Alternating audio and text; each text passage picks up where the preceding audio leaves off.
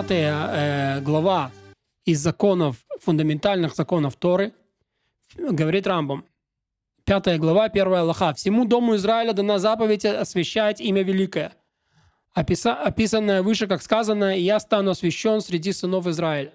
Также следует остерегаться, сквернять имя его, как сказано, «Не скверняйте имени моего святого». Как именно?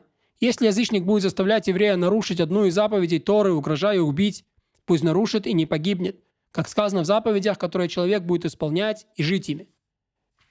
И жить ими, но не умрет из-за них. И если умер, не нарушил, то он в ответе, и, и, и не нарушил, то он в ответе за душу твою, свою. То есть человек должен нарушить Тору, а не погибнуть. Кроме определенных заповедей, которые надо погибнуть, а не нарушить Тору. Если человек все равно решил погибнуть, в ответе за душу свою. Так нельзя было поступать, он за это еще ответит. Вторая лоха, о чем идет речь? Обо всех заповедях за исключение идолопоклонства, запрещенных половых связей и убийства. Но эти три заповеди, если скажут, нарушь одну из них или будешь убит, то пусть погибнет, но не нарушит. Да? И эти три заповеди, они выделяются. О чем идет речь, когда инородец преследует собственную выгоду? Например, заставляет строить себе дом в субботу или варить ему пищу, или заставляет женщину возлечь с ним и тому подобное. Когда же он стремится лишь заставить еврея нарушить заповеди, то если дело происходит не публично, не в присутствии десяти евреев, пусть нарушит и не погибнет. Если заставляет нарушить заповедь в присутствии десяти евреев, пусть погибнет, но не нарушит. Даже если нарушит то, он нарушить заставляет одну из остальных заповедей. Другими словами, когда и народец, язычник, хочет, чтобы еврей нарушил заповедь перед другими евреями ради нарушения, не ради своего какого-то комфорта, ради своей выгоды – а просто чтобы еврей нарушил, то следует погибнуть, но не нарушить заповедь и не осквернить имя Всевышнего. Все сказанное действительно не в час религиозных гонений.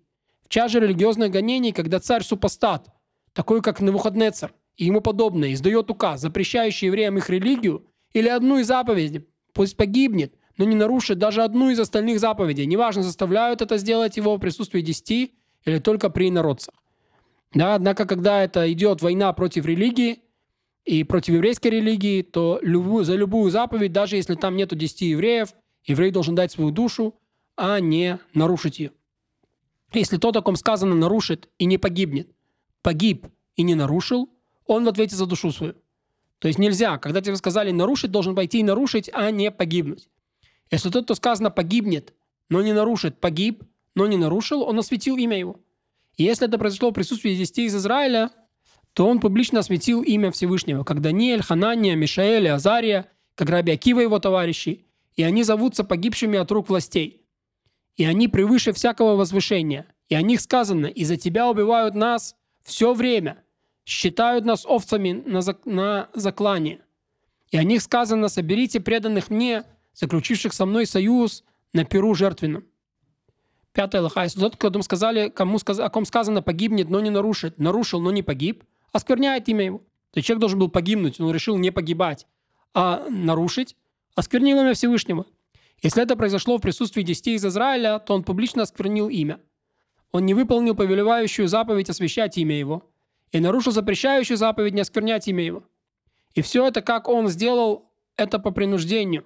Нет за это телесного наказания, и тем более суд не может приговорить его к казни даже за убийство, совершенное по принуждению – потому что к телесному наказанию и казни приговаривают только тех, кто совершил преступление по собственной воле, в присутствии свидетелей и после предупреждения, что учат из сказанного о приносящем детей Молиху, и обращу я лицо мое на того человека. В соответствии с устной традицией учат из слов того человека, но не по принуждению, но не по оплошностью, не по заблуждению. Другими словами, человек, который заставили его нарушить убить другого человека, или мы тебя убьем, и он испугался и убил другого человека, небесный суд его будет судить, однако земной суд не имеет права его судить, ибо этот человек по принуждению нарушил, его заставили нарушить. Он не пошел и убил по замыслу своему изначальному или по своей воле. И если совершивший принуждению самое серьезное преступление идолопоклонство не подвергается течению души, не говоря уже о казни, тем более это касается остальных заповедей Торы. А ведь о половых преступлениях сказано, девицы, не делайте ничего. И учат мудрецы, что если может спасти и избежать из-под власти царя супостата, но не, и не делает этого, то он подобен псу, возвращающегося на безлевотину свою. И можно считать, что он упорствует и в поклонении идолам. Он лишается удела в мире грядущем и попадает в низшие круги ада. То есть, если у тебя есть возможность убежать такого царя и народца, который заставляет евреев нарушать, ты обязан убежать и не, и не нарушить. Если народ искали женщинами, дайте нам одну из вас, и мы ее оскверним. А если нет, оскверним вас всех. Пусть осквернят всех, но не выдадут они одну из Израиля. И также, если народцы сказали, выдайте нам одного из вас, а мы его убьем. А если нет, убьем вас всех. Пусть убьют всех, но не выдадут они одного из Израиля. Если указали на одного и сказали, выдайте нам вот этого, или убьем вас всех, если этот человек заслужил смертную казнь, как Шева бен Бихри, некто, кто был обязан смертной казни, пусть выдадут его. Но, но так не учат поступать. То есть так суд, никакой суд не скажет, идите выдайте его. Если этот человек не заслужил смертную казнь, пусть убьют всех, но не выдадут ни одного из Израиля. То есть так же, как есть момент освящения имени Всевышнего, чтобы не убить ближнего своего, имеется в виду, что мы все, э, все, кого требовали выдать одну душу, готовы, должны быть готовы погибнуть, но никого не выдавать. То, что сказано о поступках по принуждению, относится к больным. Как именно? Если некто смертельно заболел, и врачи сказали, что можно вылечить чем-то, что запрещено Торой, то так и поступают. При опасности лечат всем, что запрещено Торой. Да, человеку надо там э, какой-то запрещенный Торой предмет. И чтобы вылечиться, то, конечно, лечат. Кроме того, что связано с поклонством, запрещенными связями и убийством. Ими не лечатся даже при опасности. Если все же преступно, все же преступно прибегнул к этим средствам и вылечил, то суд приговаривает его к наказанию, соответствующего преступлению. Откуда известно, что даже при смертной опасности не совершают ни одного из этих преступлений? Написано «возлюби Бога твоего всем сердцем своим, всем душой своей, сверх сил своих, даже если он забирает твою душу». Что касается запрета убить одного еврея, чтобы излучить другого, или чтобы спасти человека от руки тирана, то здравый смысл подсказывает, не губят души, душу ради другой. А запрещенные связи приравнены к убийству, как сказано, ибо как встанет человек против ближнего своего убьет его, также и это дело. Да, то есть отсюда мы видим, что нельзя душой спасти душу. Давайте убьем кого-то, и тогда царь отпустит другого. Так делать нельзя. Десятая лоха. Что имеется в виду, когда говорят, что можно лечиться от опасной болезни тем, что запрещено заповедями Торы? Когда запрещенное используют естественным для него образом. Например, когда больного кормят всякими гадами или насекомыми, или квасным в Песах, или кормят его в Йом-Кипур. Но если запрещенное используют необычным образом, например, делают компресс или примочку из квасного, или из плодов первых трех лет э, жизни дерева, или же поят горьким питьем, в котором примешано нечто запрещенное в пищу, то это не доставляет никакого удовольствия что не доставляет никакого удовольствия, даже если болезнь не опасна. Это можно. Исключение оставляют злаки, выросшие в винограднике и тому подобное.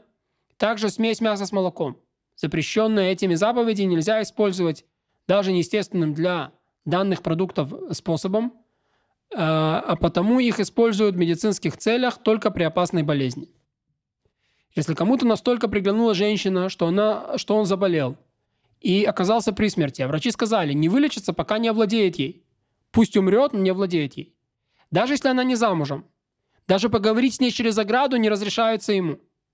Пусть умрет, но не, но не разрешат ему поговорить с ней из-за ограды, чтобы не были доступны дочери Израиля, и в итоге не умножилась распущенность.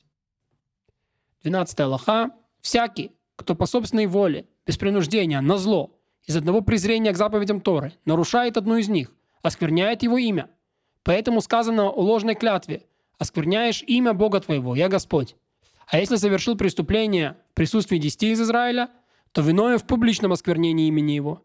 И всякий человек, уклоняющийся от преступления или выполняющий заповедь не ради сторонних мотивов, не из боязни или страха, не ради почестей, а ради Творца благословен он, освящает имя его – подобно тому, как Юсеф праведник отказался от связи с женой господина.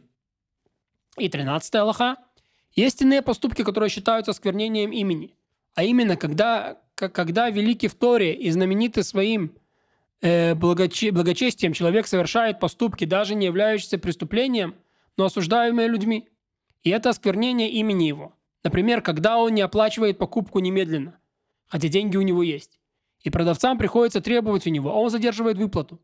Или если он слишком много предается потехам, или часто пьет, и пьет с невеждами, ест и пьет с невеждами, или невежливо говорит с людьми, или встречает их неприветливо, и все время ссорится и пребывает в гневе. Это и подобные поступки зависят от величия человека. Каждый мудрец обязан следить за собой и блюсти себя строже, чем буква закона.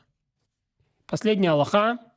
Если мудрец строго следит за своим поведением, если говорит с людьми, вежливо интересуется их делами, приветливо, их встречая, терпит причиненные обиды, а сам обид не наносит, если он относится к уважениям даже к тем, кто к нему относится без уважения, если он честно ведет свое дело, если не приходит часто за сборище невежд, если его постоянно видят за изучением Торы, закутанного в талит, увенчанного в тфилин, если во всех своих поступках поступает строже, чем требует буква закона, если при этом не, не совсем отстраняется от общества и не выглядит странным, то все будет, то все будут хвалить его, любить его, стремиться подражать его поведению. Такой человек освящает имя Всевышнего, и о нем говорится в Писании. «И сказал он мне, раб ты мой Израиль, тобой прославлюсь».